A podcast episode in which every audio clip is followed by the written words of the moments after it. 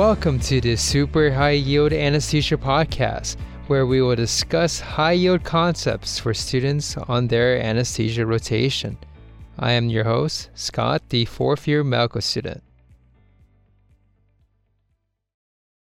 Thanks for tuning in to episode 9 of the Super High Yield Anesthesia Podcast. And today we'll talk about analgesic medications and pain management. So, the two types of medications we'll be talking about today would be opioids and NSAIDs. And without further ado, let's get started. So, for opioids, the mechanism for that is that it has agonistic effects on opioid receptors.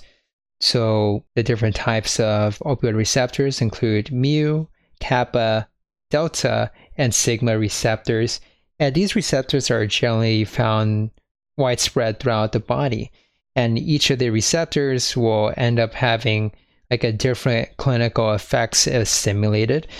So if you're interested in knowing each of these effects, I highly recommend you just uh, you can look it up. The clinical anesthesiology book by Mikhail uh, has a really good table on that. I just won't discuss it here because there's a lot of details and and would not include it here just for the sake of time.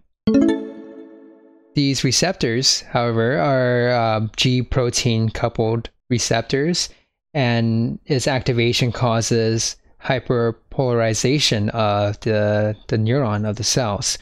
So it does this through inhibition of calcium channels and it activates potassium channels. The net effect of this is hyperpolarization.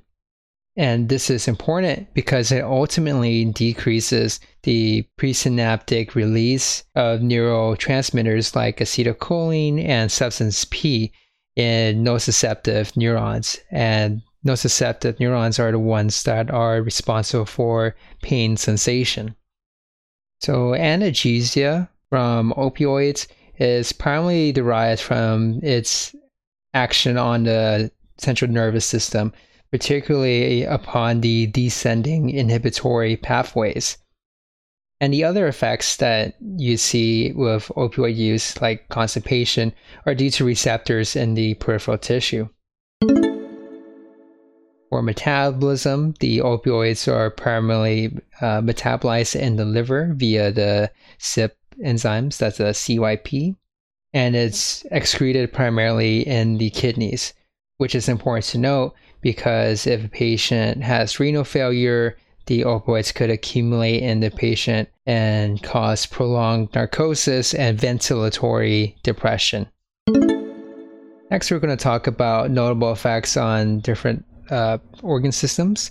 So, for the respiratory system, the opioids binding to respiratory centers ends up causing respiratory depression, which presents with a decreased respiratory rate. And a rapid and large dose of opioids could cause chest wall rigidity, which would make bag-mask ventilation almost impossible. And this is particularly associated with drugs like fentanyl. Regarding the effects on nervous system, the prolonged exposure could cause opioid-induced hyperalgesia, and for the GI system, it can slow the GI motility, cause contraction of the sphincter of Oddi, and also cause biliary spasm. So now that we talked about the general characteristics of opioids, let's talk about the commonly used opioids. So, in this episode, we'll talk about morphine, hydromorphone, fentanyl, and meperidine. So, for morphine, it is generally used at the end of the surgery. It's uh, pretty long acting, so it is good for post op pain. Of all the opioids, it's uh, the least lipid soluble, so it could accumulate in cases of renal failure. Next is hydromorphone, otherwise known as Dilaudid, and this is a derivative of morphine and generally used postoperatively due to its long acting properties, just like morphine. Uh, it is important to note, however, that it is definitely more potent so you can use a lower dose compared to morphine. Next up is fentanyl. And fentanyl is used primarily during induction and throughout the surgery, uh, primarily because it is rapid acting. And as we discussed before, using too high of a dose of fentanyl is associated with chest wall rigidity, and it, this would prevent things like uh, mask ventilation. The last opioid we'll talk about today is uh, aka Demerol. And Demerol has a structural feature similar to atropine, and it's particularly useful in treating post-op shivers and it's important to note that it could accumulate in patients with renal failure, and you should definitely avoid using Demerol if the patient is currently on uh, MAO inhibitors because that can cause hypothermia, seizures, and possibly even death. So that's our discussion on opioids. Now let's talk about opioid reversal agents. And particularly, we're going to talk about naloxone. And the mechanism for naloxone is that it's an opioid receptor antagonist, and it's uh, used for acute opioid overdose. And this is a high yield board point in that it's not to be confused with naltrexone, which is used to prevent relapse and not an acute overdose. Okay, and moving on, the last part of this episode, we're going to talk about NSAIDs. So the mechanism of this is it's a cyclooxygenase or COX inhibitor, and the net effect of that is it's going to decrease prostaglandin synthesis. And remember, prostaglandin does quite a few things, and one of it is to induce pain sensation. So there's two types of COX enzymes. So there's COX1 and COX2. So COX1 is found throughout the body and COX2 is produced in response to any sort of uh, inflammation. And so he, here are the key must know ideas regarding NSAIDs as uh, COX inhibitors. With non selective COX inhibition, drugs uh, like aspirin would treat fever, thrombosis, inflammation, and pain. And aspirin in particular irreversibly inhibits COX1 by acetylating serine, which causes the long duration of effect in aspirin. And the other idea is that selective COX2 inhibitors do not cause platelet inhibition or GI issues.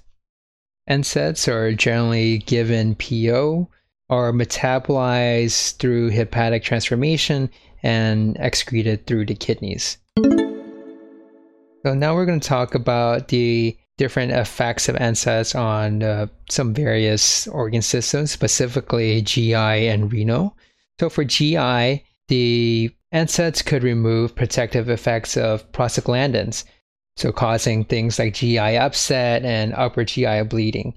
So that's a high yield thing for boards because if a patient, uh, especially if they're male, presents with some sort of upper GI bleed and have a history of NSAID use, is having a peptic ulcer should be high on your differential due to the effects of NSAIDs removing the protective effects of prostaglandins. And regarding the renal system, it could exacerbate any symptoms of renal failure.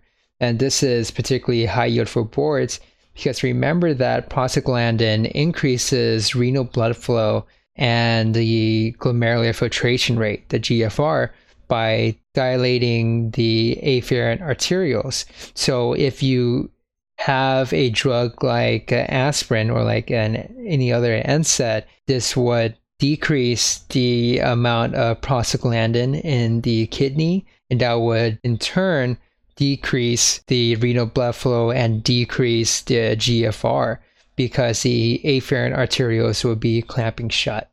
So, because of these adverse effects on the kidney, definitely avoid using NSAIDs on patients that have evidence of renal dysfunction. So, for example, if they have like a reduced creatinine clearance on labs. Uh, commonly used NSAIDs, uh, include ibuprofen, ketorolac, aka Toradol, and celecoxib, aka Celebrex. And keynotes about uh, NSAIDs is to never give both ibuprofen and ketorolac at the same time, as that can exacerbate renal issues. And to ensure that you don't damage the patient's kidneys, uh, definitely give fluids when when giving uh, NSAIDs. The last pain medication we're going to talk about is uh, acetaminophen. So the main mechanism for that, uh, particularly for analgesia, for pain, is no one really knows. There's no definitive answer and how acetaminophen is, is used to treat pain. But regarding the antipyretic properties, it inhibits COX in the brain without attaching to the active binding sites, such that it's a non competitive inhibitor. So for acetaminophen, you might already know that if a patient overdoses on it, it can cause liver issues. So definitely avoid acetaminophen if the patient has severe liver disease. So that wraps up this episode on pain medications, analgesics. And today's fun fact is another history lesson. If you guys haven't figured this out yet, I'm kind of a history buff. I like learning history things. And uh, one of my favorite things is the Ottoman Empire. It was something like I I learned about in undergrad and for some reason, I was just fascinated by the history of it. So, regarding one particular uh, ruler or sultan, is Mehmed the Conqueror, who's famed for conquering Constantinople, um, which is present day Istanbul. So, conquering Constantinople was like a crazy achievement because many kingdoms before Mehmed the Conqueror tried to take the city, but no one was able to. Because one of the primary reasons for that, it has like a very geographical, um, strategic location.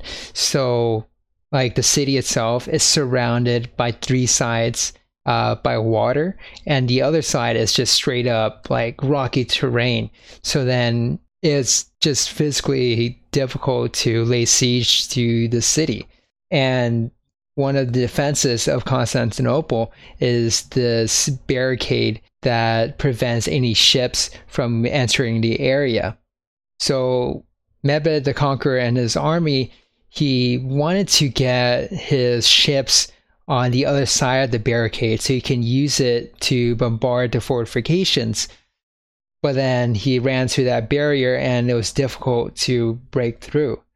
So being the the hard ass that he was, instead of going through it in the water, what he did was he got a bunch of logs and rowed his ships over land to the other side of the barrier. So he literally just bypassed the entire barrier by just pushing his boats, his ships over land, and that uh, allowed his uh, navy to bombard the the fortifications of uh, Constantinople the entire like siege was pretty interesting but that was just like a really cool feat of like military engineering that I just wanted to share.